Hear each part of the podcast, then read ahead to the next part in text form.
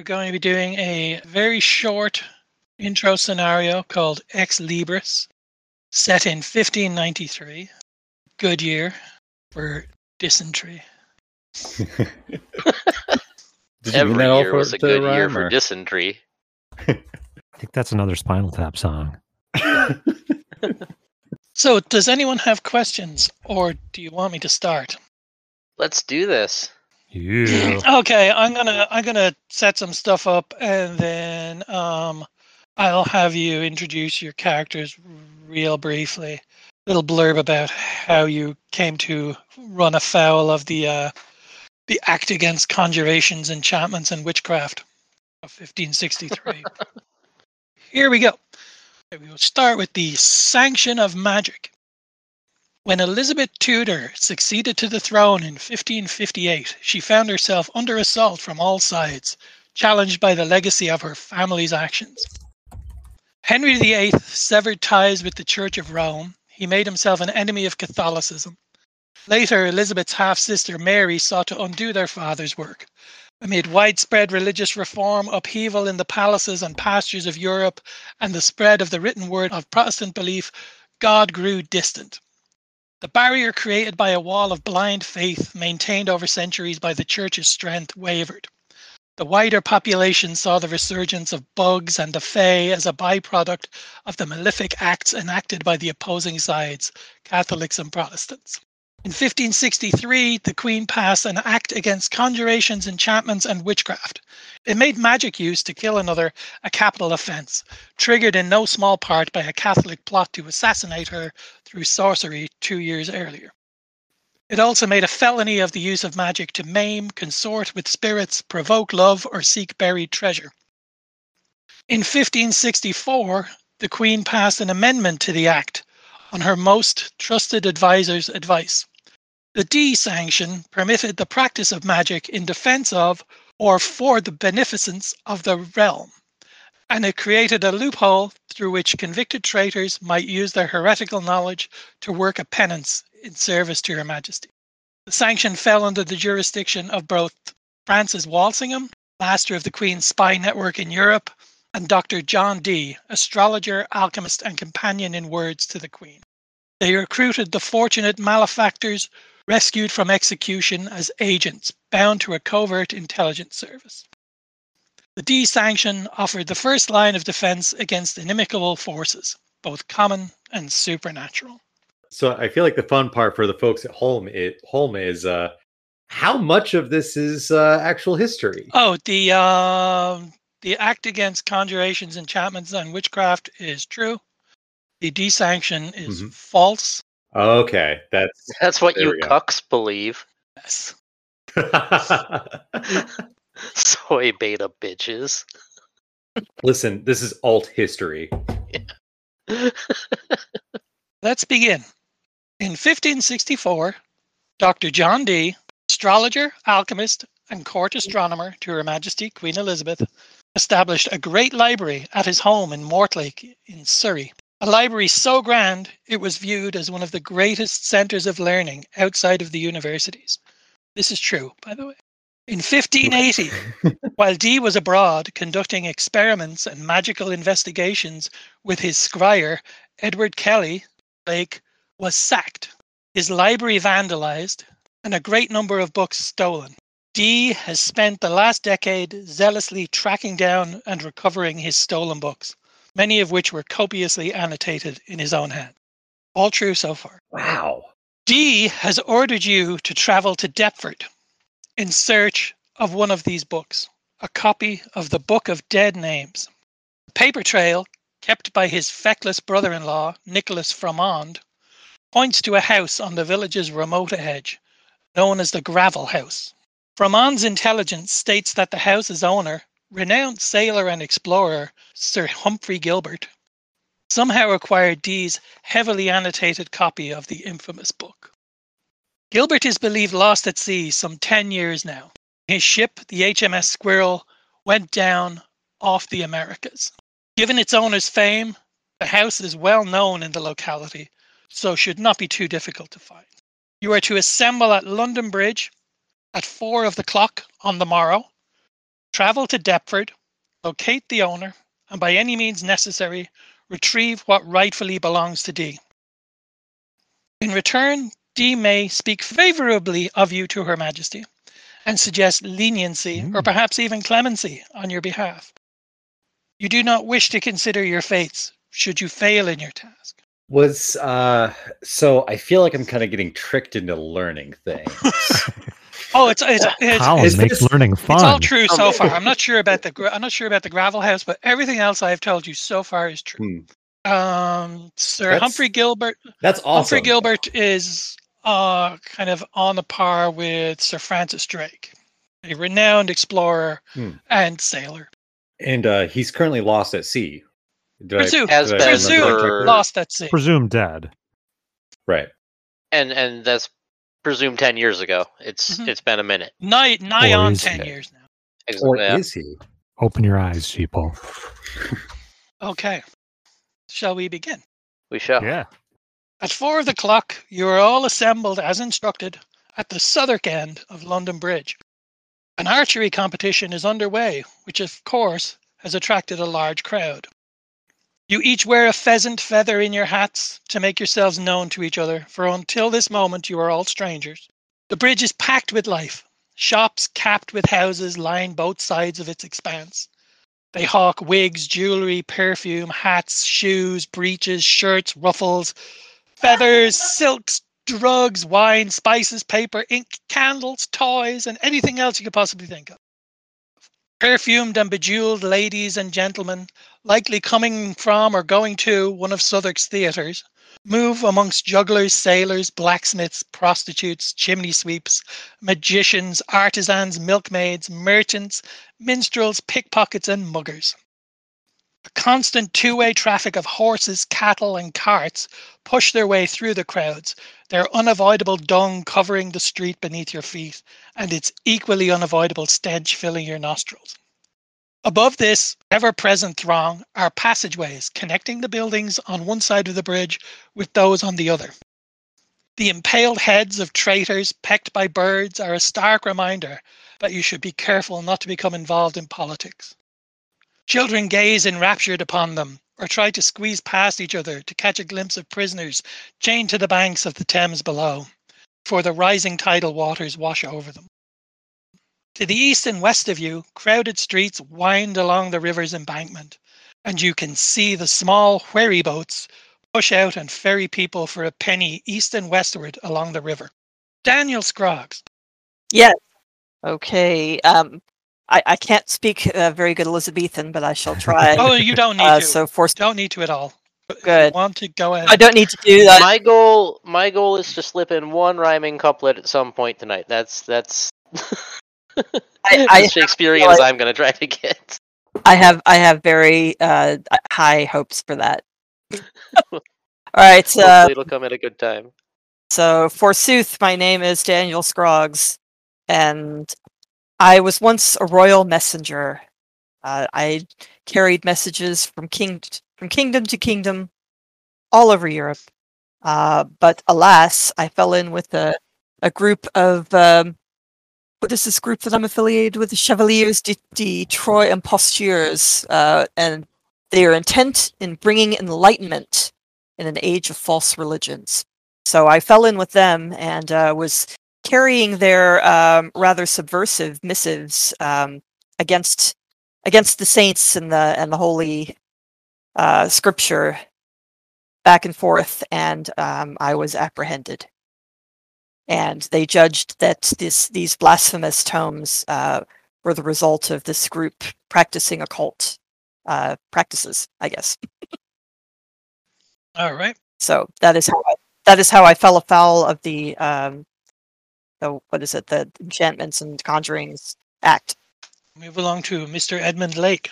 So uh, Edmund is from a long line of once prosperous artisan artisans who uh, made a lot of money over the years painting and doing other artworks for monasteries and churches. However, after the dissolution of the monasteries, the work dried up more and more over the years. Uh, so eventually, I tried my hand as an artist working for noble folk in London. it's hard to make money doing that. I ended up falling in trying to make contacts with uh, a small group of would-be enchanters. Turned out uh, Mr. Emerson and Mr. Palmer were actually sort of magical thieves. Not only were they seeking wisdom for their own benefit, they were scamming and thieving. And my artistic abilities actually helped a lot with counterfeiting for things to trade. Uh, and I got into some petty thievery myself. Uh, pretty quick, rival mages turned us in to the uh, to the authorities. I am the only one who escaped execution immediately just because of my youth and inexperience, however. And even that is sort of on the knife's edge. Wow. This is a No. god. This is a god tier level Not, character. not Rob. only not only did we get um, not only did we get a lecture on the dissolution of the monasteries, but we got an Emerson Lake and Palmer joke. Well, Right. well done. All right. Thank you. Thank you. Ah, Mr. Leonard Snell. I present before you the cutting figure of a handsome man, Sorry. and one whose business is to remain unnoticed. Often wearing dark and loose fitting clothing, I present myself uh, often whenever I choose to be seen as a second story man, a burglar. Whether or not you see me is, of course, an accident or intended. Okay, cool. And last but not least, uh, Mr. Walter Chase. Uh, yeah, Walter Chase is kind of a uh, tall, lean, uh, scarecrow of a guy. He's got uh, uh, kind of long, greasy hair and uh, real gaunt face. He is a uh, barber and a surgeon by trade.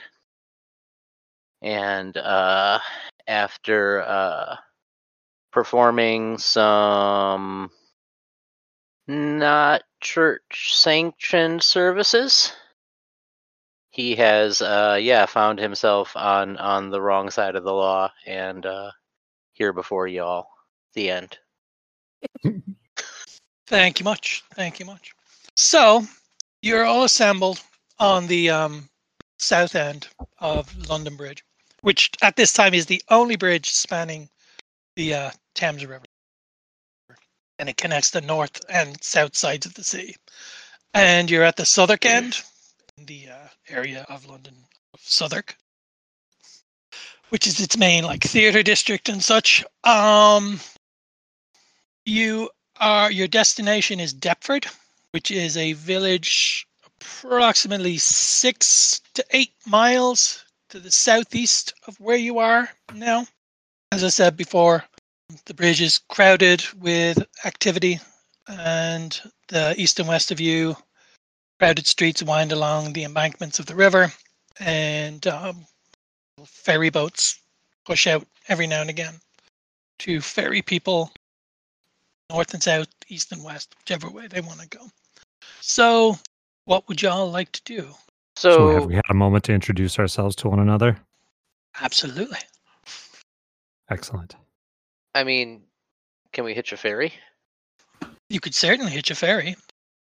We're we're assuming you all have um, you all have petty cash on you, so um, anything within. We can just assume that all of your characters can afford anything within reason. Hmm. Well, I, that we should we should take the ferry to our destination. Before uh, before we leave, though, uh, the the ferry, uh, and I'm I'm assuming it would it would just be a single ferry that we're hiring It's- and a single ferryman that's uh, that's taking us. It's called a a, a wherry. a Is where? it- Wherry. It is a, is it's a it- is small. It's a small boat. Usually, uh, has a two-man crew, quite low in the water. Can hold about four passengers, I think. Okay, so it's a taxi, not a bus. No, it would be a taxi. Okay. Before before we disembark, Leonard pulls the uh, pulls whichever one we were negotiating the business with. He pulls pulls the man aside and says, uh, "Listen, it's important that you keep this quiet. However, we we are on business from the Queen herself, and as such, we will pay you your usual rate, but we do expect some discretion and some expediency. Do you understand? The ferryman nods shakily. Good. Excellent. It's it's Leonard t- t- sits down in the boat. tuppen, tuppence a man. So I remind you, Uh, we're on the Queen's business.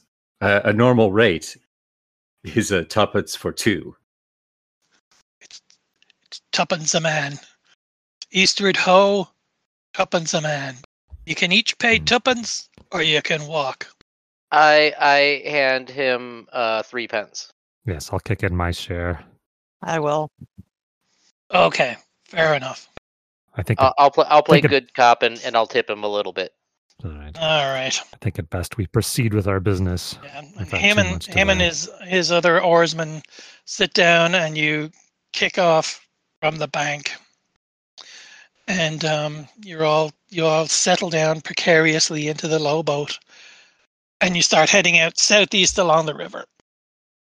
And the river's busy with ships and smaller vessels coming and going, sails cracking in the wind. Quays and warehouses line the north bank from the tower up to the bridge.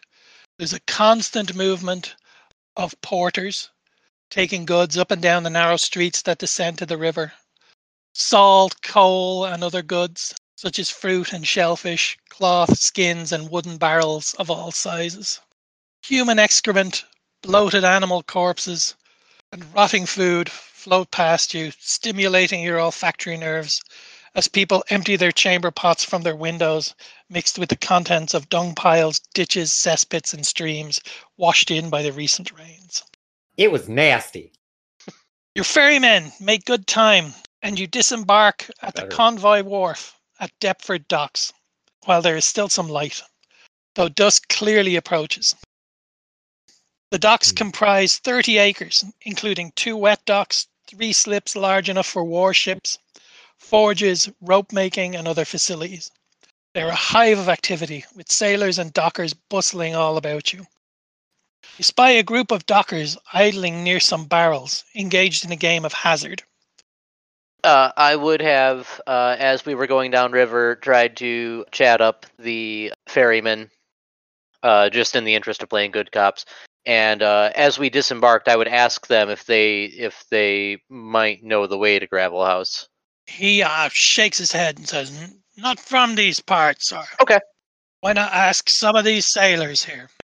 I certainly will. Hey, sailor.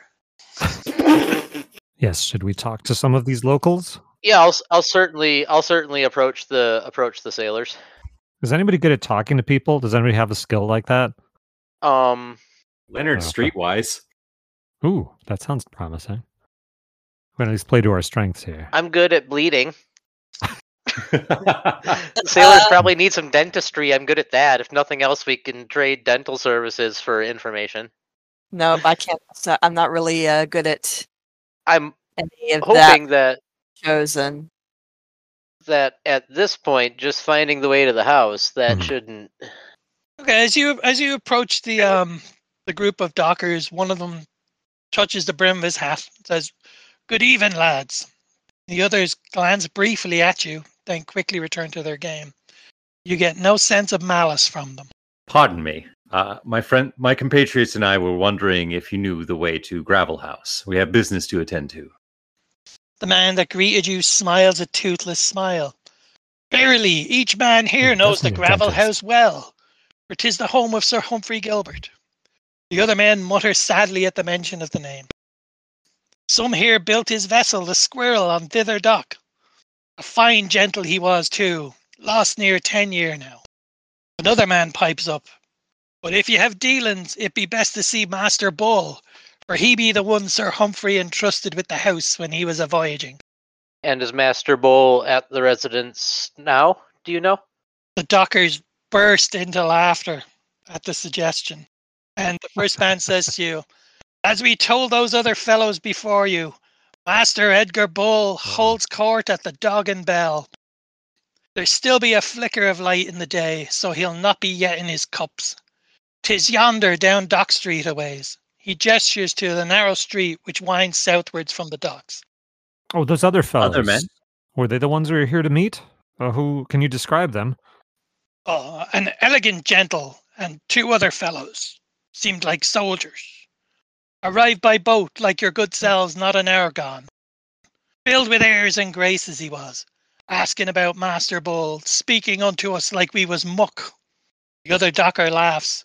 So Isaac sent them on a fool's errand, ain't that right, Isaac? In sooth I did, the other man laughs. They'll be wandering the alehouses a while. Hmm. To the alehouses, We'll chuckle at the joke. I I uh, shake hands with the sailor, and uh, as as I'm doing so, I tip him a couple pence. Oh, the men gladly take the coins. God yield ye, good lads, says Isaac. 'Tis truthful that ye will find Master Bull at the Dog and Bell. You'll know him by his one eye and foul humours. The other dockers laugh as one, then return to their game. Is there a, a seat at the table for one shot at this game? Oh, for fuck's sake, Cam! I don't know. Okay, I, I, don't- don't care. I They sh- can say no.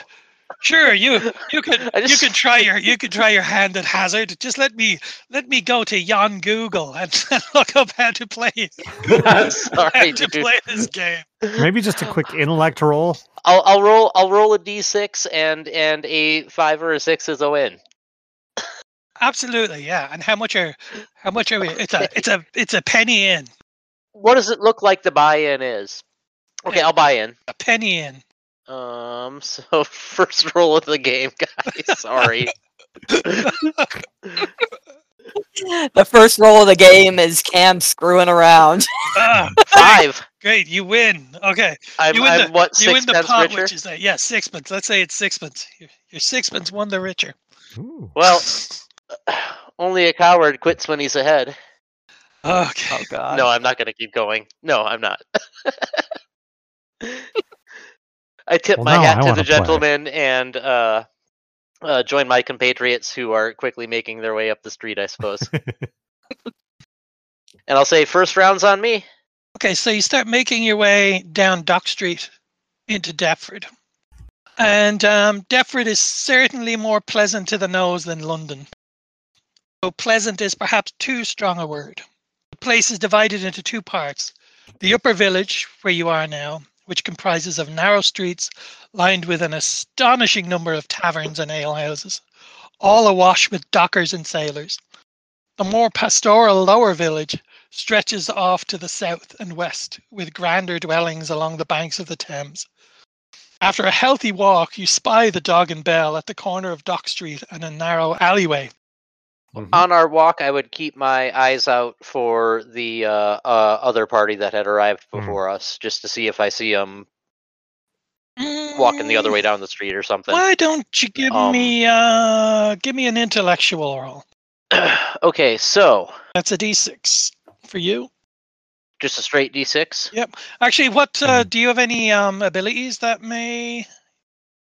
I don't think I do. Okay, then just a straight D6 will be Um, fine. Unless they someone one of them needs some dentistry. Yeah, unless. ah, Mm, I eh, wasted a good roll gambling, guys. Sorry. The um no the the streets are the streets are too crowded and there's lots of um there are some fairly unsavory looking characters but none of them appear to be paying you any mind. Okay. Unless anybody else has other ideas, I, I would just probably walk into the tavern Here we go. will- Well, this is an alehouse or alehouse, rather. I'm sorry. because I will walk taverns into only the sell ale wine. house. Taverns only sell wine and alehouses sell ale. There you go. Hmm. You were I'm lear- sorry. I didn't know that Ah, either. we're learning. I'll I'll I'll do better, sir. I promise. More learning. Taverns were frequented by um, wealthier classes and sold only wine. Ah, whereas uh, the destitute drifted towards alehouses, much like they do now. So, okay, so you enter the alehouse. You enter the Dog and Bell, which, if you end up in Deptford in London, is a real pub. Oh, Yes. really? It's not. It doesn't go back to Elizabethan times, unfortunately, but it's got a great name. Oh, So the alehouse is small and shabby, little more than a one-storied cottage with a single drinking room. A ballad singer sits by the fireplace singing "Send Forth Thy Sighs." Customers amuse themselves playing cards and backgammon at tables, while others tend to the attentions of prostitutes. An elderly woman moves throughout the crowd with cups brimming with ale. In a dark and far corner of the room, obscured by a wooden column, a man sits alone. He appears to be writing in a ledger of some sort. When he briefly glances in your direction when you enter the alehouse, you are certain that his left eye appears to be scarred over. I think that's our man. Hmm. How much of our true intentions do we need to reveal to him, or should we play it? Uh, we should close play it our cool, and maybe all. Are there four of us? There are. four. yes. Maybe all four of us don't just like walk up and sit down at the table with him. Maybe a couple of us go hang at the bar I for have- a minute. I have I have something that might help here. Yes. I'm not quite sure what it is, but since everything in this game is vague, I'm going to see if I can use it anyway and make something up. And Colin can tell me if I'm wrong in doing so. I approach this man and I ask him if his name is Master Edgar Bull. I be Edgar Bull. Who be asking? I have a letter for you. And I take out of my satchel a sealed letter with Mr. Bull's name on it and hand it to him. This is interesting. I don't know what it says. I don't know what it says, but it was in my uh, mundane possessions. Oh wow. Take that, Colin. no, you don't have a you don't have a sealed letter addressed to Edgar Bull. yes, I do. It says a sealed letter. It doesn't say it's addressed to him, but Oh. it's a sealed letter. No. Oh. No, I'm not. I'm not allowing this. I can't. I Oh, can't. I come can't on. allow that. I can't allow that. Why? It's gonna throw the whole I- fucking thing. Okay, What- fine. Let's what do you? let's What do you? What do you think? no, What? What's in this letter? What's in this sealed letter to Edgar Bull? I don't know. I'm a messenger. I don't know what people write to other people. Who gave? It's not Okay, the business. Tell me. Okay, tell me, Master Scroggs. Who gave? Yes. Who gave you this letter? Who gave you this sealed letter to deliver to Master Edgar Bull? Apparently, Calm did. No. Come on. The chairman and leader of the Chevaliers, his name is Jacques de Repure. Or perhaps maybe John Dee gave you the letter. Shall we? Shall we say that? Is is that going to throw your whole game or what? This whole thing is throwing my whole game. Yeah. This whole thing is Ah. throwing my whole game here. Shall we just shall we just wipe that from from from Craig's memory and Well, uh, I don't know. and I do don't know. something It depends what everyone wa- everyone else wants to do. It's a bit Deus Ex Machina for my liking, but Oh, sorry. hey, you know, I wanted I, I I I wanted to be big and important, and here I am. Hmm. You know. so, all right, I mean, fine. what it's does from the John letter? Dee. I mean, what does the letter say? Give them the book.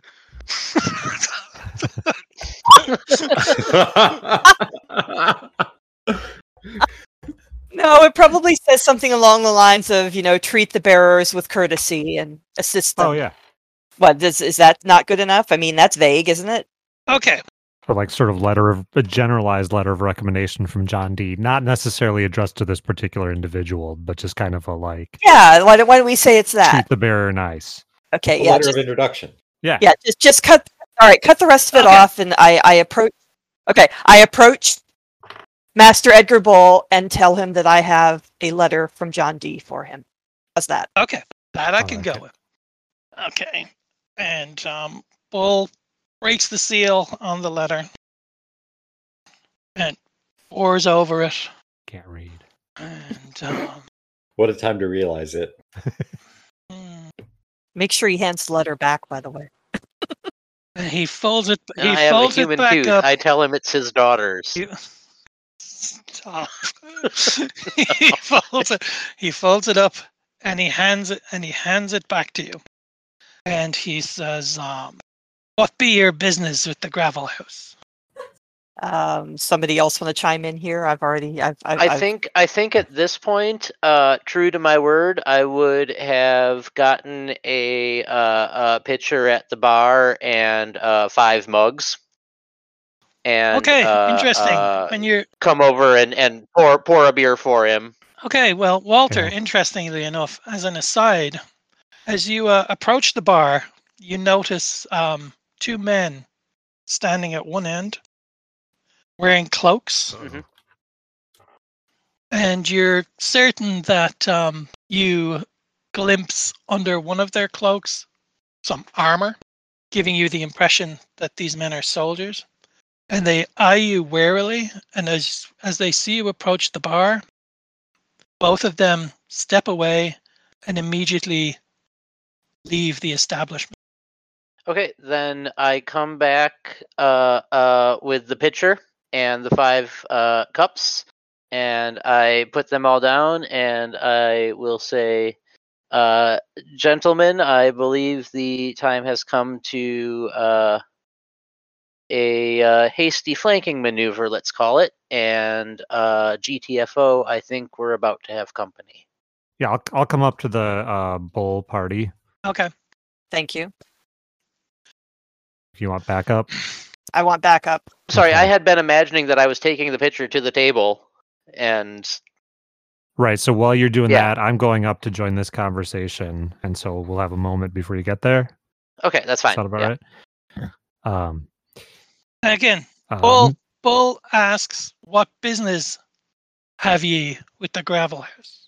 Master Bull, we seek a book so that we shall not be beheaded by the behest of Mr. Dee. I counted that out. It's totally iambic pentameter. Boom.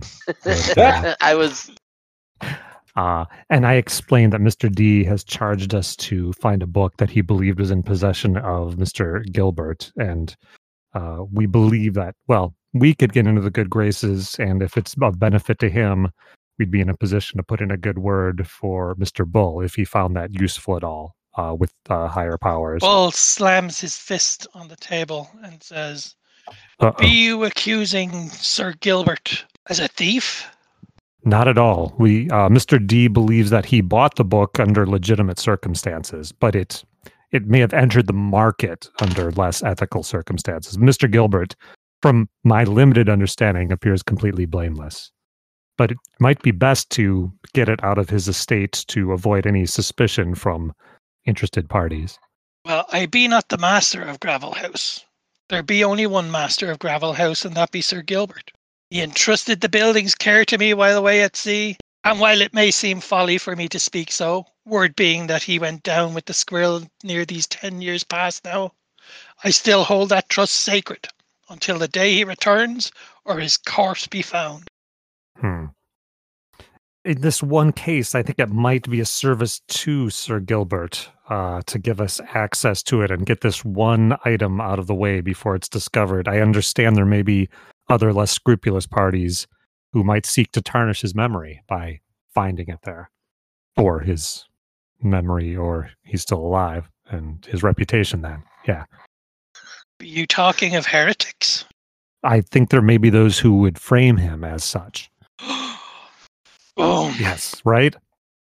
That would suck. Well, Suck it. Bull disappears into thought for a moment and says, uh, though, truth be told, the condition of the house, being bereft of occupancy this long, does trouble me, and I am many a time afeared for its contents.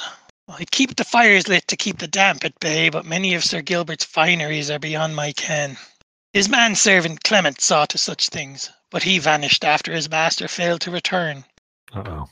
Mayhaps it would be prudent to have persons such as yourselves examine the belongings, lest lest any of them leave poor Sir Gilbert charged with heresy. Well, we would be most willing to do that, and we can report on the condition of uh, those belongings if you wish. What, would your fee be for such a task, sir? Oh, no fee. We're uh, engaged in a charge of our own. Bull is quiet and think, Does that sound cool? thinks for a moment. He asks to see the letter again. Scroggs hands it back to him. He looks over it one more time. He says, And Master Dee, Master Dee could speak on Sir Gilbert's behalf with Her Majesty. Uh, I don't know, Mr. Scroggs. Do you think that might be the case? I think it is highly possible, yes, Mr. Lake.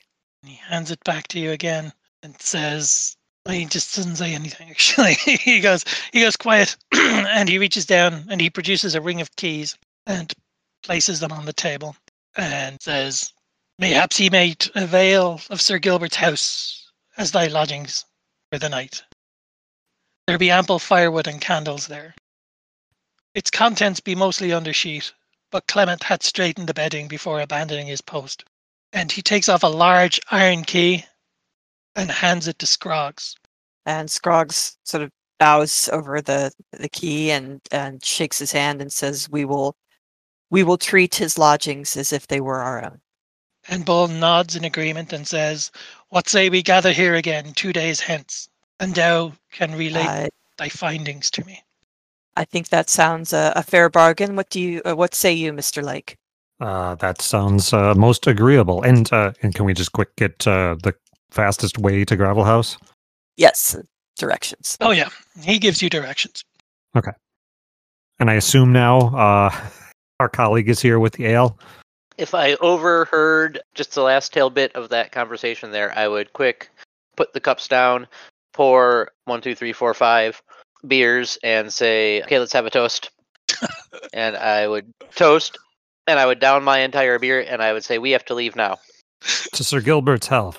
To Oh, Sir Gilbert. so- To so, yep, Death is death, two Sir and death is coming, but let's just we we only have time for one yep. drink. Well, so- so, yeah, I I I down it in one, and I'd say, "We have to go now." Okay. All right. I paid for the beer, and I said I was going to buy the first round. I mean, You all make a hurried man exit my from the. Dog and Bell. And following Master Bull's directions, you head south down Dock Street under cover of darkness. As you travel south away from the shipyards and bustle of Dock Street, you enter the lower village of Deptford. Lower Deptford is a rural idyll of open fields interspersed with small, unassuming cottages.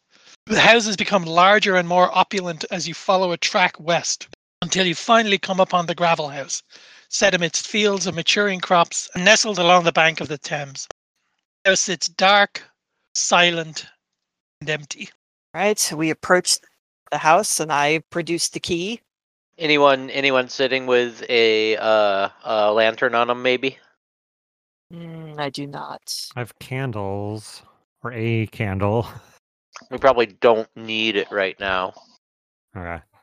Okay, I'm just He curious. did say, he did say there were plenty of candles inside the house. So, shall we go in, or does anybody want to uh, look around the out the outside of the gravel house first? Do we see any sign of those thugs? No, you appear to be very much alone. You Alright know, then. honestly, uh, it's been a long day, and I probably would vote to just go in the place. Agreed. Yes. Yes.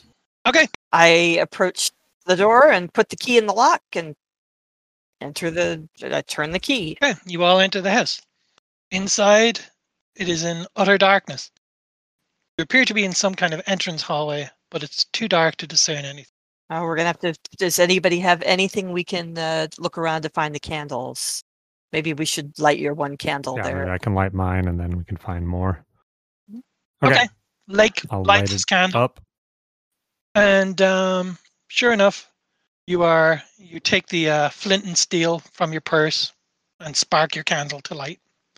The weak flickering light illuminates what is indeed the house's hallway, with a small closet to the right and doorways leading off to the west and east.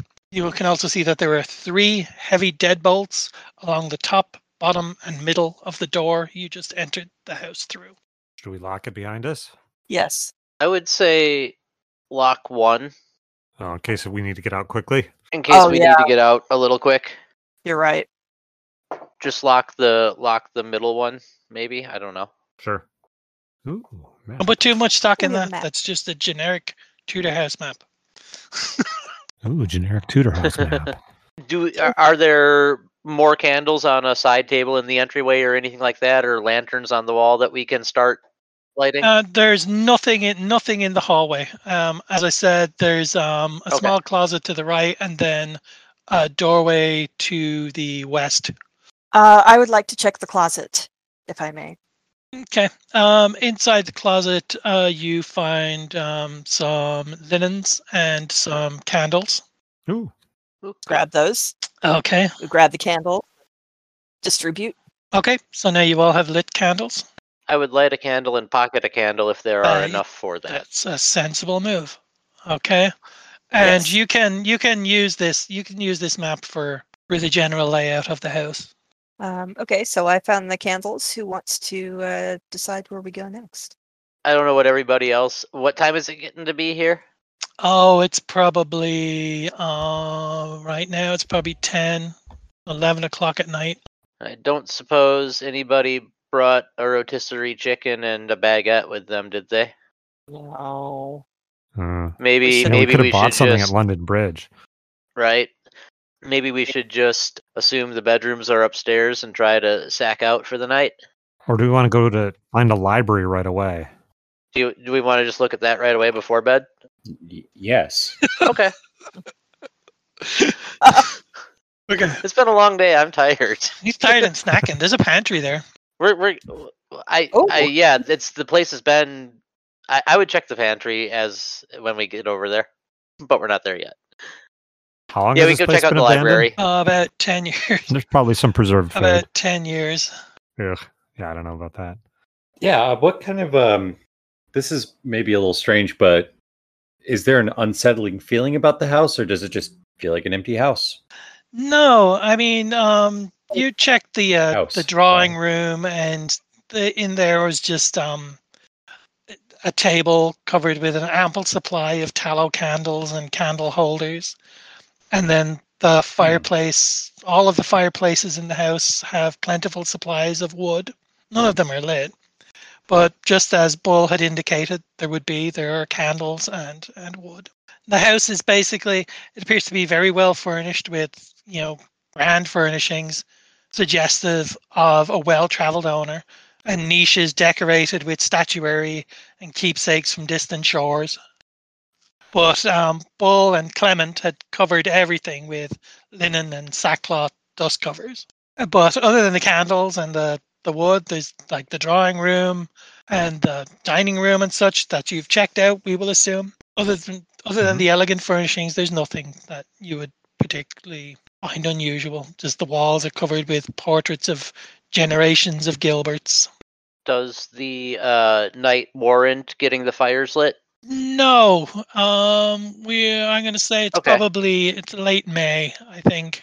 So it's quite pleasant. Then I would definitely, uh, just in case I have to get up and pee in the night, uh, uh, you know, grab a grab a fistful of candles. okay Um, if that oh, doesn't seem awkward. okay so I, I would assume you all have candles Are you planning on staying here? Yeah, I, I, I get like five. I don't know. That's, I mean, it sounds like uh, Mr. Bull had wanted us to stay here for the night. I was leaning toward maybe seeing if we could ransack the book quick and get out of here and just meet with him in a couple days still. But yes, his his hope Okay. is that we would stay here. Though if we leave here, I don't know if ferries run all night. Like we may be stuck down here for now. I mean, if we if we find the book and leave, then fuck it. We've already won. Let's just drink till morning and the ferries start running again. So I, I think that's Leonard's tack as well. Eh, He doesn't really care about keeping any kind of promise of keeping an eye on the house. Like it just Hmm. it means nothing to him. So I think with all expediency, Leonard heads towards the library in order to find um, the book whose title is the book of dead names Book of Dead Names. Book of Dead Names. Correct. Thank you. Do we have a description of the book it is uh, or simply the title? It is the Book of Dead Names, and it is um, heavily annotated in by uh, John Dee in his own hand. Um, are you? Who is searching the library? Leonard I'd is. be on board with that. Leonard. Yeah, Leonard I, I and would Edward. move as a group. Okay, so the entire group is searching the library. Good. Okay, so you all quickly set to work examining the library's bookshelves, which groan with tedious logs of voyages up through the 1570s and esoteric texts on navigation and ill informed travelogues by affluent stay at homes. Several volumes appear to be missing, leaving gaps here and there amongst the shelves. They appear to have been carefully removed. You get no sense that the room has been ransacked. Hmm. Okay, so After spending a good deal of time searching, it is clear that the Book of Dead Names is not here. I wonder if there's a secret library somewhere in the house. Or if he's got kind What of a do the treasure titles- I'm sorry. somewhere. The types of titles we're finding on the shelves. Are all um, books on um, sea travel and logs and navigation travel. and I'm sorry. Are they they seem mundane? yes, I very guess? mundane. Okay. Yeah, maybe maybe there's maybe there's a secret. Are you attempting like some kind of somewhere. supernatural investigation here? Hmm. No, I'm just looking at the like like they they all seem. I'm just wondering if if maybe this is the normal library and mm-hmm. somewhere else in the building there's like the the library of shit you don't want people knowing you have. Hmm. Yeah, this guy's like an explorer and privateer, so maybe he had like some kind of treasure stash somewhere where the funky stuff is going to be. Yeah. Maybe in his bedroom. Well, I would think basement because that'd be really damp right next to the Thames if there even is a basement. well, while you're thinking about that, you all become aware of the sounds Uh-oh. outside of the footsteps of a large group of men approaching the house. Oh boy. Gosh. Snuff out your candles. Good move. I snuff out my candle. We we follow suit. They come to a halt, okay. and you hear what sounds like two men exchanging sharp words to one another. Um, can we hear what they're saying clearly? You would probably need to get maybe closer to to one of the windows. Yes, Okay. Leonard steals uh, quietly and silently towards the dining room window to uh, get both a peek at the at the group of men talking in the moonlight, and also try to catch as much of their conversation as he can. Okay. So you steal glances at the window, and you spy what appears to be at least a dozen figures, cloaked similarly to those you encountered back at the Dog and Bell. All appear to be armed with swords. The leader of these men grasps a visibly frightened Edgar Bull by the arm and yells at him. While it's difficult to discern all that's being said, the leader mentions monies that had been promised to Bull, of demands half kept, and there appears to be mention of your party. He then pulls Bull sharply to him and violently shoves him to the ground. As the old caretaker crumples to the ground, a red bloom of blood blossoms on his belly. The cloaked figure returns Aw. his knife to his belt, and throwing back his cowl, you are shocked to see that the leader is none other than the playwright Christopher Marlowe That asshole. rival to. Master Shakespeare, and some say a secret agent working for the intelligence service of Sir Francis Walsingham. All true. Ah. Yep. I yell, Tamerlane sucks. Still fewer whisper that he is in the employ of the School of Night, a secret occult society. Marlowe barks orders at the others to ransack the house, acquire the book, and kill any who stand in their way. The cloaked figures draw Gosh. swords and begin to assail the house. The front door has a strong lock, but will not keep the mob out for long. Well, Uh, it's got a strong three locks is what it has. But we only but locked only one. one. We only them is locked one. Um, I I would suggest that there is no doubt a back door on this place. I think so. There's also we haven't even looked upstairs. There's a staircase. I don't want to get trapped upstairs. Oh though. yeah, that's No, no, All that right. would be that would be Leonard's thing because he could sail out the window and rappel down the house or something. All right, here's the thought. There's some books missing, and we know that a servant went missing soon, soon after Gilbert did, and we had a name.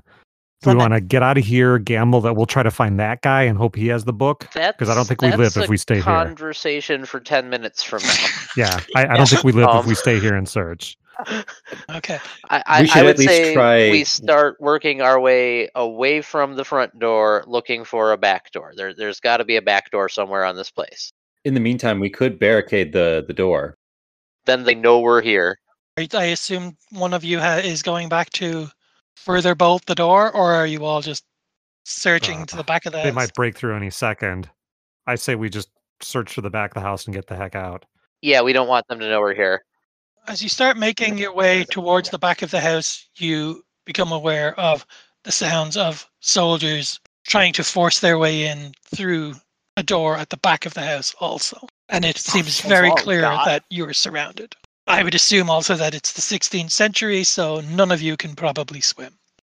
And there isn't a boat sitting out there on the on the little dock. There is not. Okay. Well, then uh, we is either s- hide upstairs or downstairs. have we found seen a stairwell is. down, or are they all upstairs? Um, the stairway, the staircase in the main in the that you see there leads upstairs. They all lead upstairs. Okay, yeah, I didn't think there'd be much basement here. Uh, upstairs and find a place to hide. Yep. That's the best thing I can think of. I, Yep. I've got nothing else right now. Not. In the I see why this is a short adventure. We all just die. So Yeah. you all get to the bottom of the staircase, and then I want um, each of you to just um, roll a one d six for me. We'll start with Daniel Scroggs. Just roll a one d six. Three. Okay. Three. Then uh, Edmund Lake That will also be a three. and Walter Chase rolls a four. Four. Okay. As um you're making your way to the staircase off the main hallway, Leonard. doesn't matter. Walter Walter's where's Leonard? Walter's managed it for us. Okay. I do have a quick question uh, about favors and esoterica. Mhm. The the that's an ability that that we have, correct? I apologize. I know that we covered this, It's a you you automatically get to use it. You don't. It is a it's a one time ability per session that you can use. You don't need to roll for it. It just if I agree with it, it happens. Okay. And is the is this something that's like mystical in nature? Oh, yeah. Like I just Yeah, I want to a- understand like how it's a, stretched it's I a can get. it. favor of the angels.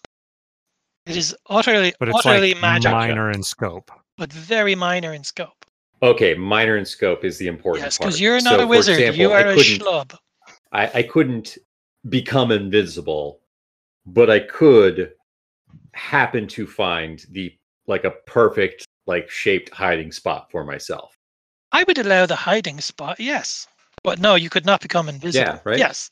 But then that would that would Okay, you would yeah. never be Thank able to use it again for the game. Yep. Okay, cool. Thank you for clarifying that. If we're good, let's go. As you're making your way towards the staircase, Walter Chase notices his candle flicker, then completely extinguish. And he senses a draft of cold air coming from the wall by one of the staircases. Ooh. And running your hand across the wall's surface, you push down and a sprung panel opens in the wall. And looking behind the panel, you can see a low room with a ladder leading down into a large hole in the floor. I'm gonna say, uh, should we roll the dice with this? yes. Okay. and I would assume that having popped it open, I've maybe got the best sense of how the latch mechanism works. So I'll send everybody else down first, Sure. and then I'll try to close it behind me. Absolutely. Great. Uh, yeah, there's a hand, there's a handle on the other side of the door, and it will it will it will latch shut. So you all go in. Is there a, a bolt or bar on the on the inside? No, Okay, thank you. you all go into this room. Are you descending the ladder, or are you all just waiting in this room for now? Oh, I think. Good. Well, I I think head down. Okay. Yeah. Okay. Um. So so you all yeah. They It's a might very it's a very small too. room. So you you're all going in there, and then as just as Chase closes the secret panel behind you, you hear the muffled sounds of the house's front and rear doors splinter open, and the thunder of boots as the cloaked men rapidly disperse throughout the house. And you all carefully descend the aging wooden ladder, some thirty feet down into the darkness below. The ladder appears to be assembled from old ship's timbers. A musty, wheaty smell fills your nostrils, and you find yourselves in a room some 25 feet by 10 feet and seemingly hewn out of the natural rock that form its walls. The noises above now seem quite distant, but you wonder how long it will take for Marlowe and his men to discover your hiding place. At the room's center, a large wooden table has been set for dinner. On the left sit the dusty settings for a meal, with a candlestick holder, a cruet set, and a silver knife and spoon. The candles in the holder have melted down to nothing. A layer of dust settled upon them as with everything else on the table.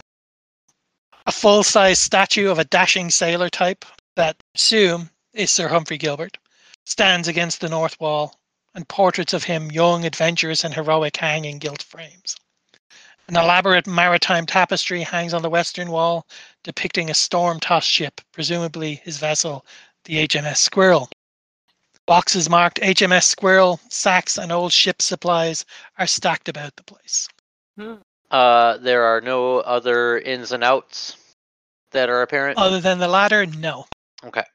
Uh, is there is the ladder bolted to anything? Is there any way of removing the ladder in case they find us? Um, you could certainly um probably dislodge it from its its moorings. It's like moored at the top where you began to climb down.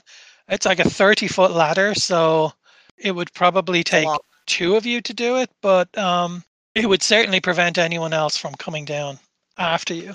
So It might make noise if though. you wanted to um if you wanted to well there's a lot of noise going on in the house Hmm. so it's unlikely that they would hear it but they might you never know depends depends how you roll if like two of you could probably dislodge it. So, and that would be physical roll. And if two of you are doing it, I would allow a step up on that roll.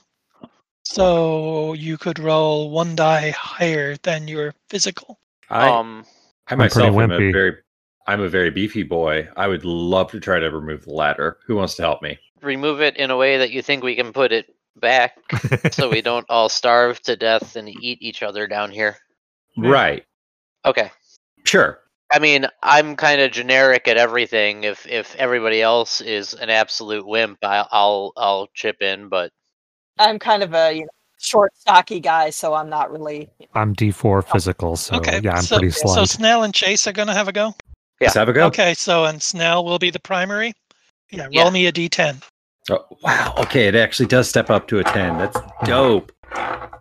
It really do work like that, though. I got a 7. Oh, nice. Nice. The ladder creaks, cracks, and breaks free from its moorings, and then you, you feel the sheer weight of it start to come down upon you. But fortunately, between the two of you, Snell and Chase manage to um, hold it and lower it down to the floor beside you and lead it against one of the walls. So it is well clear of the hole. Nobody else nobody else is coming down. Nice. do we snuff out our lights and wait quietly for an hour? Well, I was going to use the time to poke around and see if we could find his book. Yeah. There's a bunch of boxes and things Yeah. uh, and crates from the. Though maybe I don't know. Maybe the case for being quiet for an hour and then looking. I don't know. Well, I'll I, keep an eye I, on the I'm more concerned about the light because if they if they do get Oh, through yeah. the the door up there and they look down the hole and they see light at the Ooh, bottom, good point. Yeah. whereas if they come over, they look down the hole and it's just a dark hole. If you heard anyone come through up there, um, I mean, you would hear them okay, before they got a chance to see you. okay. All right. Besides, So if I'm we hear anything, on the door. Everybody, snuff your lights. Okay. Yes. So Okay. can I look around for anything that looks like uh, like supernatural or weird or anything like that to kind of expedite my search? Like, okay, that's just run of the mill treasure. This is where he put his weird stuff. I could have Like, are you. I I'm just could trying to have you do a trying to find an supernatural excuse roll, to but use there's my no, there's no. supernatural. Yeah, there's there's there's there's nothing supernatural in this room. I mean, you know, Okay. why why make you roll if there's nothing here? Well, I guess It's I'm not even basically. trying to sense that there's something. Oh yeah. Well, you you Oh. um. I tell you that you you sense you sense you sense nothing supernatural about um like the statue or the portraits or the tapestry or any of the um table settings. Everything everything seems just just old. Well, I guess I'd like to look through bags and stuff to see if there's some kind of big book in one of them. Are there markings on any of the shipping boxes or? The boxes are branded HMS Squirrel and um there's scraps of salted meats and fragments of hardtack Hmm. in some of them. I know the the table, as I said, had the settings for a meal with a candlestick holder, a cruet set, and a silver knife and spoon. It seems like someone was staying down here. I I'm gonna. Can I do like an investigation check to see if there's any other clues as to what or why, or if there's anything else going on in the room, a a, a, secret passage out of this room or anything like that? Um, sure, you could do uh intellectual. It's all the same. Sure. Do you have any um abilities that may help that? No, I gave myself bleeding dentistry and ciphers. I mean, I'm rolling hot. Five. Oh, okay, very good. You don't really sense anything unusual, but you do hear, or at least you thought you heard, the sound of um, trickling grit or dirt from behind the tapestry. Ooh. I Let's will just with. that. I'll just pull the tapestry away from the wall like two inches and shine my light back there just a little bit. I'm not gonna just rip it off the wall. Lifting up the tapestry reveals an opening behind it into a passageway about 10 feet high, 10 feet wide, and um, looks like it's at least 20 feet long, maybe much longer. And then at the um, center of it, like about at the what you think might be the midway point, maybe 20 feet in, you can see a kind of a, a weak light that's seeping through a hole in the ceiling. And the entire passage is um, filled with um, masonry dust and then a, a sulfurous odor. Um, I real I, I start waving everybody over, but before anybody goes in, I real quick look at the ground and uh, is there a thick layer of dust on the ground? Are there any footprints in the? There are no footprints. Okay. Good call. but no. Um, everybody down for everybody down for seeing what's at the end of the tunnel, or at least If what there's that a light way is. Out. Yeah, I think we take off down the tunnel. Okay, and you leave it. You leave the um, tapestry in place, or remove it. I think you did because I think you're going to do it sneakily, which is good. Okay. Yep. So as I said, um, the passageway is like filled with like choking masonry dust, and it's quite a strong sulfurous smell. And um, as you get closer to the midway point, you can determine that the passageway is indeed about probably 40 feet long. And then at the at the center point, there appears to have been a collapse, and there's like a knee-high pile of bricks and masonry and earth, which doesn't obstruct you from moving along the passage. And it's about it's about maybe two feet, two and a half feet, two and a half feet high. And then above it, there's a there's a hole in the ceiling where all of this masonry has fallen, and um, it's it's quite a small hole. It's maybe maybe about a foot in diameter, and um, there is light seeping through there, and you can hear um, raised voices coming from somewhere above. But I mean, they're very they sound very very far away, and they're um, basically unintelligible. I'm gonna point to my friend Lenny and indicate that he might want to sneak up and see if he can take a peek at that hole. And I do so. Okay, so that's about that's about uh it's about eight feet above you. Think you can do that? You Can can. you climb the rubble? I Um, I'm gonna I'm gonna say he's um well, you know, give me a give me a physical roll. I'd love to. I roll with a D8, Yeah. and I got a five. Okay, perfect. Okay, Leonard uh stands on top of the collapse and leaps upwards and manages to um get a grip on some of the uh, cracked and broken masonry in the ceiling, and um, he can just about get his head through. You can't get any more of your body through, but um, you can get your head through. Is the is the opening large enough for someone who has proficiency in um, infiltration, uh, a certain expertise with uh, getting into places that he really shouldn't be? Is there enough squeeze room? For No, it's a- really only it's really only big enough for a human head. okay. And as you get as you get through, and it's even even that you can only pretty much get right. it up to just past your nose through there. But um, you you glimpse that there's another Okay. tunnel running above you, and it's lit by guttering iron braziers, Hmm. and you are certain you can hear two voices in the distance somewhere in this tunnel, both raised in a clipped exchange. And there's a powerful sulfurous smell tinged with a tang of iron in the air here. And as you're looking around, you see right at your eye level and Hmm. just about touching your nose on the floor of the tunnel a large pool of fresh, warm blood. This causes you to spasm in fright, which makes you lose your grip and your footing, and you tumble back down onto the rubble pile, onto the floor Oh. below, dusty, embarrassed, but none the worse for wear. Leonard stands up with as much Your disturbance of the rubble pile reveals a silvery glint peeking out. You also notice a continuous trickle of what appears to be fresh blood leading away from the rubble before it disappears from view around a corner some 20 feet at the end of this tunnel. Fuck. Wow, that's a that's What- a lot of blood. What's The the, uh, silvery thing. silvery glint? I'll have a look. Hey, Silvery Glint, how are you? I'm going up and looking at it. So, uh, Master Lake scratches through the rubble, and you pull out the twisted and melted remains of what appears to have once been a slender silver bird cage. And upon closer inspection, you notice what appear to be glyphs etched into the cage's interior. Hmm. Do I recognize them at all? Do they seem familiar from my somewhat brief magical studies? Your access to the knowledge of the druids of the Eternal Grove makes you certain that this cage is of Fey construct, as the silverwork is too fine to be the work of men. May may I take a look at it? Of course, I'll hand it to you. Does my expertise with ciphers or my Steganographia, Yeah, your expertise with Uh, ciphers. cryptographic, cryptographic guide? Uh, so this the, the book that I know. Yeah, and your expertise with glyphs. You're gonna say you're gonna you say you're gonna try and uh, Well, ciphers. read these glyphs. Um, I would say yes, and yeah, I would. or do I recognize anything? Um, okay. I would be. Um, you can uh, give me a supernatural roll, and you can get a step up on that. So you would roll a d8, I believe. Okay, so a D8.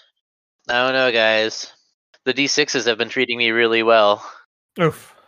Uh, A two on the D8. though. Two. Whoa! I should I should have just stuck with the D6. They've been treating me really well. No, your your knowledge of glyphs is like is rudimentary at best, and um, Okay. you're really not quite quite quite sure what they are. Did you have a notion, Mr. Scroggs? Uh, Daniel Scroggs has read the Daemonorium, uh, which is a uh, it, it's it's a discourse on the theory and notion notional key in the identification and naming of demons, devils, and dark fae. I could take a look at it and see if it's any particular dark fae, uh, hmm. because you said it's in the fae language. Okay, Yeah, So I I- handed it over. you would just do a straight supernatural roll. Okay. Supernatural roll is one. Nope. Nope, we all suck. Should we keep moving down the hallway? There's Yes, let's proceed. Let's keep that thing, but maybe head down to the end of the passage or see if the passage keeps going further. Oh, and so we're following along the trail of the little stream of blood. Is that Mhm. right? Yep. there's no other real way to go. You follow the blood trail another 20 feet to the end of the passage, where it turns north and then it begins to snake for 20 more feet before coming to the bottom of a steep staircase hewn from the rock. At its top, you can see another fine statue of Sir Humphrey Gilbert. The blood trail continues up the steps. So hold Guess on. So. At and this so do we. now that there's a blood trail, Oh. are there footprints in front of us? Nope. There are no footprints. Okay. Uh, then I continue on because what else are you gonna do? I do point that out. I just say no footprints. Okay. As you reach the statue at the top of the steps, you see that the blood trail continues along a 15 foot passage that branches off towards a candlelit chamber beyond. A very faint and distant tinkling sound emanates from that direction, almost completely overshadowed by much closer sounds of chittering and scurrying. Mm, Sneaky Larue, you wanna go check out the candlelit room? Snell I is like fine. Sneaky Larue. It's a good nickname for you. So uh, Leonard uh, continues uh, forward ahead of the rest of the group, trying to re- remain as unseen as possible as he proceeds into the next room. Uh, see what that chamber has about it. Um, the passage opens into a chamber lit by flickering candlelight. The air is filled with an acrid, smoky odor. The blood trail has pooled here, attracting dozens of rats, which your favorite, Jenny, which dart across the chamber floor, Well, greedily lapping at the crimson trickle. The walls are lined with bookshelves laden with tomes. At the chamber's Ugh. center stands a large table scattered with tools, shattered glass, and the melted remains of what appears to be some kind of alchemical device. A heavy oak door, its lock smashed and broken, hangs partly open in the eastern wall. The tinkling sound seems to come from beyond it. Quiet mechanical ticking, much like clockwork. Crimson Trickle is gonna be my next metal band. Crimson Trickle. Uh, is Leonard able to step past Oh, the, yeah, the they're- rats No, uh, they just fairly they, easily, they, um, or are they? when are you they an get obstacle? close to one, it'll it just scurries away, but then you know it returns back to the um to the delicious blood. Okay. So Leonard approaches the door cautiously and silently, and uh, provided that nothing, you know, unexpected happens, he cautiously opens the door. trying to peer into the room. So as you're much talking as about the- possible, the room beyond? uh, as he does so. Yes, you said there was the oak door, right? Seeing Leonard move around the corner, I slip up a little bit too. Beyond the door, it looks like an, about another 15 foot corridor. Um, there appears to be another door at the end of that corridor. Okay. Um, head straight towards the door, and before opening it, I pause to see if I'm able to discern any movement or uh, any kind Um, of sounds emanating from um, the room beyond. Doing all this, um, you hear a, a strange sound, and you notice that one of the rats lapping at the blood has begun to contort violently. And as it contorts, um, it's growing in size.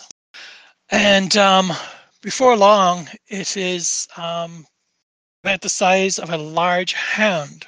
Jesus. And who's in the room at this point? So I'll I had made up it up to the yeah. entrance of the of the room for sure. Okay. Um, So yeah, I- I'm yeah, I'm going to Yeah, I'll bring up the rear. I'm going to um, ask you to roll for initiative here. And how this works is that one of you just rolls a 1d6. It's basically heads or tails.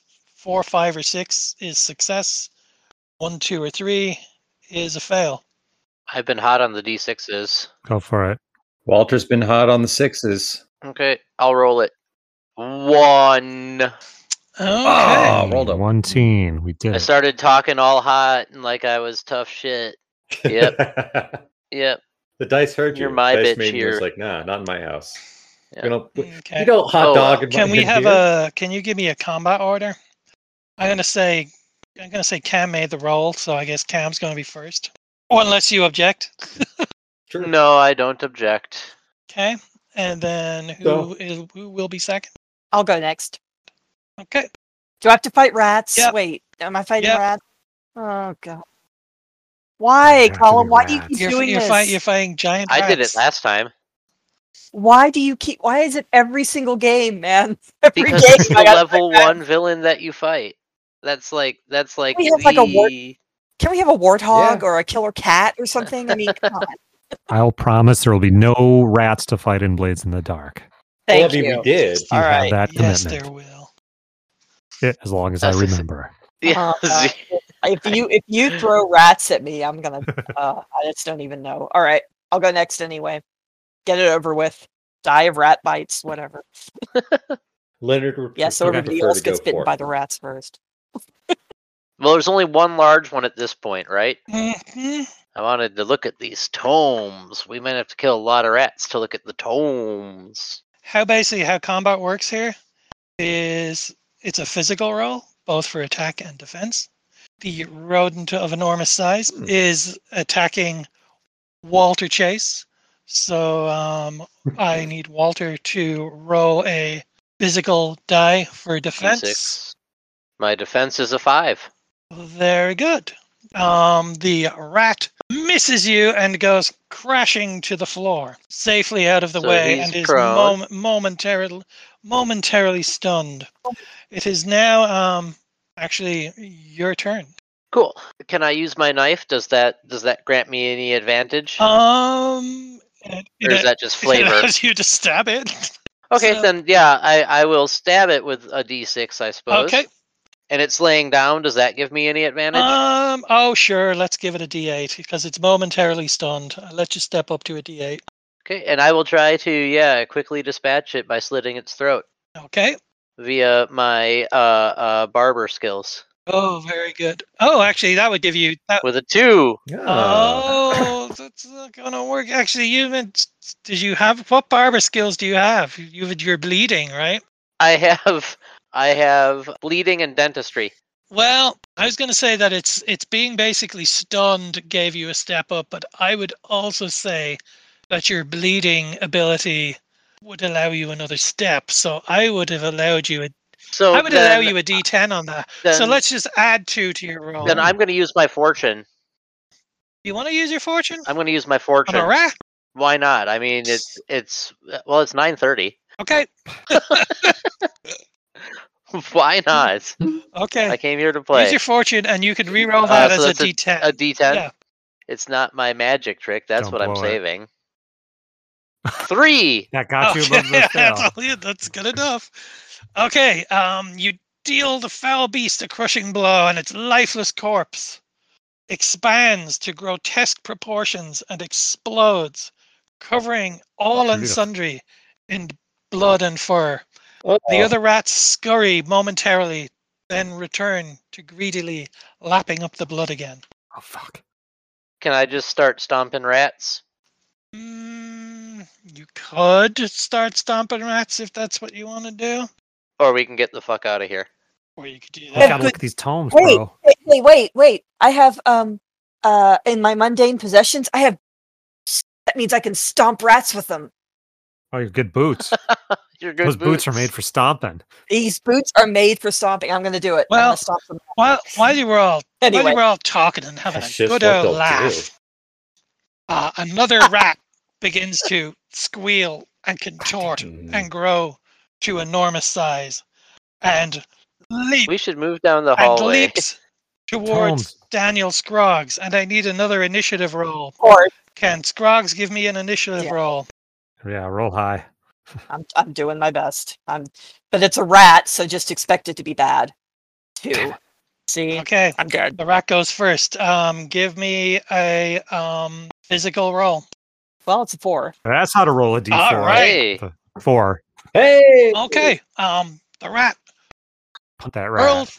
onto Scroggs' back, but you manage to shake it off and knock it to the floor. Scroggs is up if you want to attack, or I am going to pull my knife and with an attempt to jam it into the rat's belly and gut it. okay. Um, I will allow you a step up because the rat is once again stunned on the floor. So that'll be a D6. And I have and I have good boots, so I could kick it at the same time. D6. All right. I still think you should kick it. do you, Five. do you have, a, do well you have a letter instructing it to kill Five. itself? no. Um, I have, I have a provocative uh, hagiographic critique that I could read to it and All bore it to death. bore it to death. Okay, uh, okay. As you as you gut the rat again, it just continues to expand and grow, almost like a balloon, and then again just explodes, covering everyone and everything in the Oh. chamber with blood and fur. Oh, great! So we've got exploding balloon rats instead. and Okay. Giant exploding balloon. Leonard opens the door. So I want to I want to quick scan the rat place. tomes and This see if anything looks like it could be our thing. So hopefully we can just grab it and get the heck out of here instead of fighting one giant rat at a time. Uh, if I'm searching, could I use supernatural since I'm looking for a supernatural tome? Sure, you can do that. Or do I even need to roll? Is it just right there and I can grab it? Um, let's just say you search through all of the tomes, and uh, the Book of Dead Names is not here. And while you were searching, Oh wait, wait, I rolled a three though. I think it is there. while you were search while you were searching, um, yet another hound dog sized rat comes Just, just scurrying across the floor and leaps towards you. So can uh, I get an initiative roll from Edmund Lake, please? All right. I'm gonna try to open this fucking door, and then a rat's gonna attack me. That's what's gonna happen. Two. That is a two. Okay, then I need a oh um, my god! physical defense roll. Oh, great. As the rat, the rat throws itself upon your body. There you go. That's what I'm talking about. A four on my four. Oh, very good. Okay. Um, Okay. You man, you So my counterattack is that door open? yes, the door is open. My counterattack is the book's not here. Let's go. Okay. And I'm going to run through the door Okay. away from rat room. I am I am fine with this. I am fine with this. This seems like a sucker's game. Let's get out of here. okay. Okay. You all dash finally from the room, slamming the door shut behind you, I assume? Yes. And behind you, Nah. behind the door, you can hear more sickening pops, Mhm. squeals, and bones cracking, followed by angry thumps as the other rats hurl themselves against the door. But it looks like it will hold. And at the end of a 15 foot Yeah, corridor, the midway point stand two more statues of Gilbert. Modesty was clearly never the man's forte, in small alcoves on either side. The blood trail continues along the length of the corridor, leading to another door that stands slightly ajar at the other end. The tinkling clockwork sound grows louder. Is there anything in those alcoves? There's just um these two statues. Not books. Okay. Nothing at the nothing at the base of either of these statues, like catches or buttons or. No, both statues are exquisitely Okay. carved from alabaster, one meticulously hand painted in vibrant, lifelike colors. Gilbert clearly had the means to commission the finest artists and sculptors. There's nothing remarkable about them other than their wonderful craftsmanship. Hmm. Okay. As an artist, I say they're not that good. I, I think we have no uh, way to go but forward. As we're Oops, doing my that, quirk is I'm supposed to not make Yep. decisions. I just realized. forward? Question mark? Yeah, as we're Hmm? doing that, I pull Leonard aside and just in a real voice, I say, real low voice, I say, "Hey, if this goes really sideways and we need to make one of us drink some of this blood, I vote we make Edmund do it. Hey. Only Well, way to I'm find not out. sure what that would If if if the soldiers find us, we can make him drink the blood and and and he can fight them while we get away. I guess we did all just meet That today, so we're not too attached to each other. Exactly. Fair. and then we No, I don't- continue I don't the care hall. about any of you. That was just a bit of flavor. That And wasn't. at the other at the Yeah, other yeah. No, at the other it. end of the hall is another um, wooden door, um, and it is uh, again slightly ajar. And as you draw closer to it, the clockwork sounds grow louder, and you get a um, a rank odor of rotting flesh begins to fill the air. Oh, gross. Oh, I mean, I don't think there's much of a choice. if there's so you only just you, forward, you I just must go you're forward. just opening the door and entering the room. You want to peek through there first? Hmm, very cautiously, uh, very slowly, and as uh, surreptitiously as possible. Peering peering through the door, Leonard spies a candlelit chamber of similar size to the one you just fled. At its center is a table set with two chairs, at which sits a man in servant's garb. He sits with his back to you and appears quietly preoccupied. Um, you can see that there is an open hallway off to the right in this room, through which the blood trail seems to continue. Leonard is going to attempt to sneak up behind the gentleman and place his hand over the, the man's mouth, his other arm around his neck, and attempt to just keep him subdued. Okay, can you can you give me a give me a give me a physical roll on that? Yeah, I'd love to. Okay. And I got a two. As you enter the chamber, you can hear a distant, heated conversation between two men from the hallway to the right. And um, you quietly approach the seated man and come to a halt to his right. You put your hand over his head, one hand on his head and the other around his mouth. Did you say? As, as you as you Yeah, I like you know. as I'm you go to, to, take like, as you go take to hold of attempt him and keep him of from screaming. um, you notice that there is an overpowering stench of rotting flesh from him. And though he's dressed in servant's garb, you now see that Oh. this man is uh, merely a monstrous construct of clockwork and flesh. He sits quietly, playing both hands of a game of knave noddy, no cam, pushing counters back and forth between himself and the empty chair across from him, based on whatever the winning hand is. Such this point- at naughty this point- At this point, at seeing this this hideous construct, I need you all, each of you, to make an unraveling roll, which is a which is a one d eight before we continue. My number is good. Ah, Four I is hope good. a high number is good. Two is not And I have good. a two. Great. Oh, I. Seven is good, and a six is good. Oh, so Six. Scroggs. Oh, that was my seven. Sorry, Scroggs. I thought that was my No. two. Scroggs oh. Scroggs gets to gets to unravel. Okay, well, let's see. Let's see what we'll Wow, the rats didn't do it. let's see. Wow, okay, you can't believe the rats didn't do it. No. The rat won't do it. The rats just got you warmed up. Let's face it, some of it Uh, still the quickly, rats. Where is my unraveling? I'm glad your cat's there to help you, Jenny. I know I just posted that, didn't I I? just saw that. Yeah. I gotta tag all of you guys. Forgot, but because because I was too busy getting unraveled over here. Okay. Um, uh, you, I need you to roll a d8 Scroggs, first of all, we'll see what's going to happen. A six, the immediate effect that you get from your unraveling is the yellow bile. Your character is filled Oh. with bitter rage towards all of their allies while in the presence of this fear source. Son God. bitch. So what do I do? Like just stomp around hating everyone, or Um, I need you to roll a 1d6, uh, which is take a chance, so flip a coin. So I just need you to roll a 1d6. And that's a four, and that is not that is a success. Mm, You're fine. Um, if you had failed, you would have had to act in a selfish way, which would persist in the presence of the fear source. So right now you're just filled with rage towards your allies while in this room. I also need you to roll a Right. d. I also need you to roll a d6 for an ongoing consequence. oh, for God's sake! Uh, This is the Call of Cthulhu part. It's Call of Cthulhu part. insanity rolls. A one, fat-witted. You act carelessly. You lack reason when making decisions. You can now add that. And you're in a rage at us? Yeah, yeah.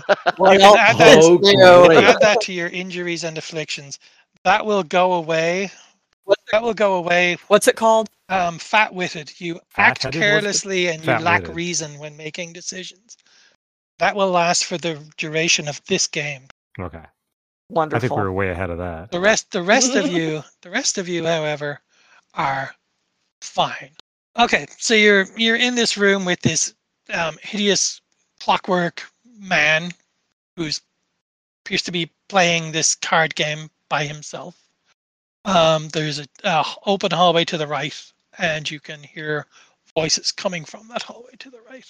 Wow. Um, I thing- okay. So there are voices from the hallway to the right. Is that what Yep. you said? Yep. In Did my the- fa- oh, go ahead. Go ahead. did the clockwork man notice Le- Lenny the sneak at all? He does notice you. He turns his head slowly towards you and he seems to um, look you all over. A faint smile, sort of, rather grotesque, appears on his mouth. And then he um, kind of slowly and sadly turns his head back and just resumes his game. That's weird. Leonard smiles back and looks to the rest of the group and just uh, kind of moves. Uh, you, you said that there were uh, there were two men arguing down the right hallway.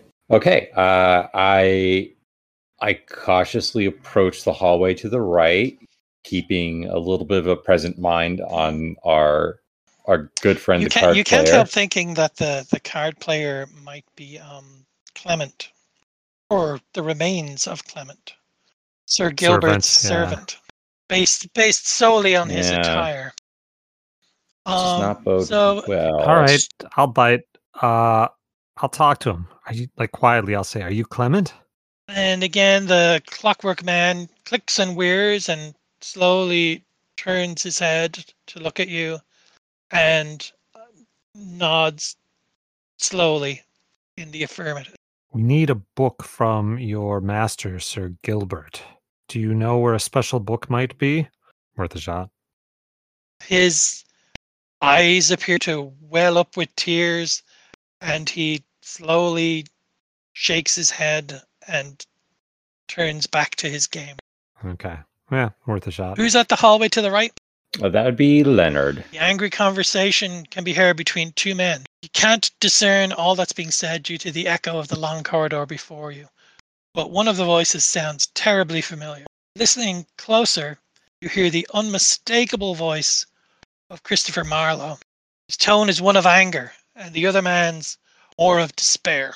Does it sound like the two of them are alone? Why, that's a weird question. Is does eh, I don't detect the sounds of uh of other um You- of other people, right? There's, Like, there's it's not no, Christopher um, there's, someone there's, else, there's and too much, 10 there's too much echo. There, there, there does appear to be like another sort of sound going on, but it's certainly not um, a large group of men. No. Okay. Uh, I I whisper to the rest of the, the group that uh, Marlowe seems to be here and he appears to be alone. It might be a good uh, chance for us to ambush him at least. Get rid of the the other competition. We're gonna competition. kill Christopher Marlowe. Why not? Yeah. Like, Somebody has to. Hell yeah, we are. Uh, question. Now that I'm out of the room with the clockwork fear guy, uh, am I still filled with bitter hatred towards everybody? No, Okay. you're not. All right. Everyone loves you now. Okay. Uh, mm, Every, no, well, I'm not sure everybody loves me, but I, I at least love them. But now, I, I love you. Okay. Thanks, Walter. You're welcome. I think I might have spoiled this for myself by googling uh, Yeah. Christopher Marlowe's. Uh, I love the fact that you think it's going to be you, yokels. Wow. Christopher Marlowe died in Deptford mean- in 1593. Under under mysterious circumstances. let's stab him. this is awesome. Well, well written. Well written. Good fun. Entering the hallway to the right, the air is filled with a sulphurous odor tinged with a tang of iron. Corridor runs approximately 40 feet, lit at regular intervals with guttering oil braziers. The floor looks fire scarred and shattered, with a head sized hole surrounded by a spider web of cracks at about the midway Oh, point. I remember that one. Just ahead of you on the left, a slightly ajar, one secret door reveals some steps leading downwards. At the far end of the corridor, you can see the shadows cast by brazier light of not two but three figures. Two appear to be men, the other a smaller creature that darts frantically about the other shadows like a monkey. The blood trail continues along the length of the corridor. Hmm. Now, I don't know about you, but that sounds like a breaking point to me. Sure.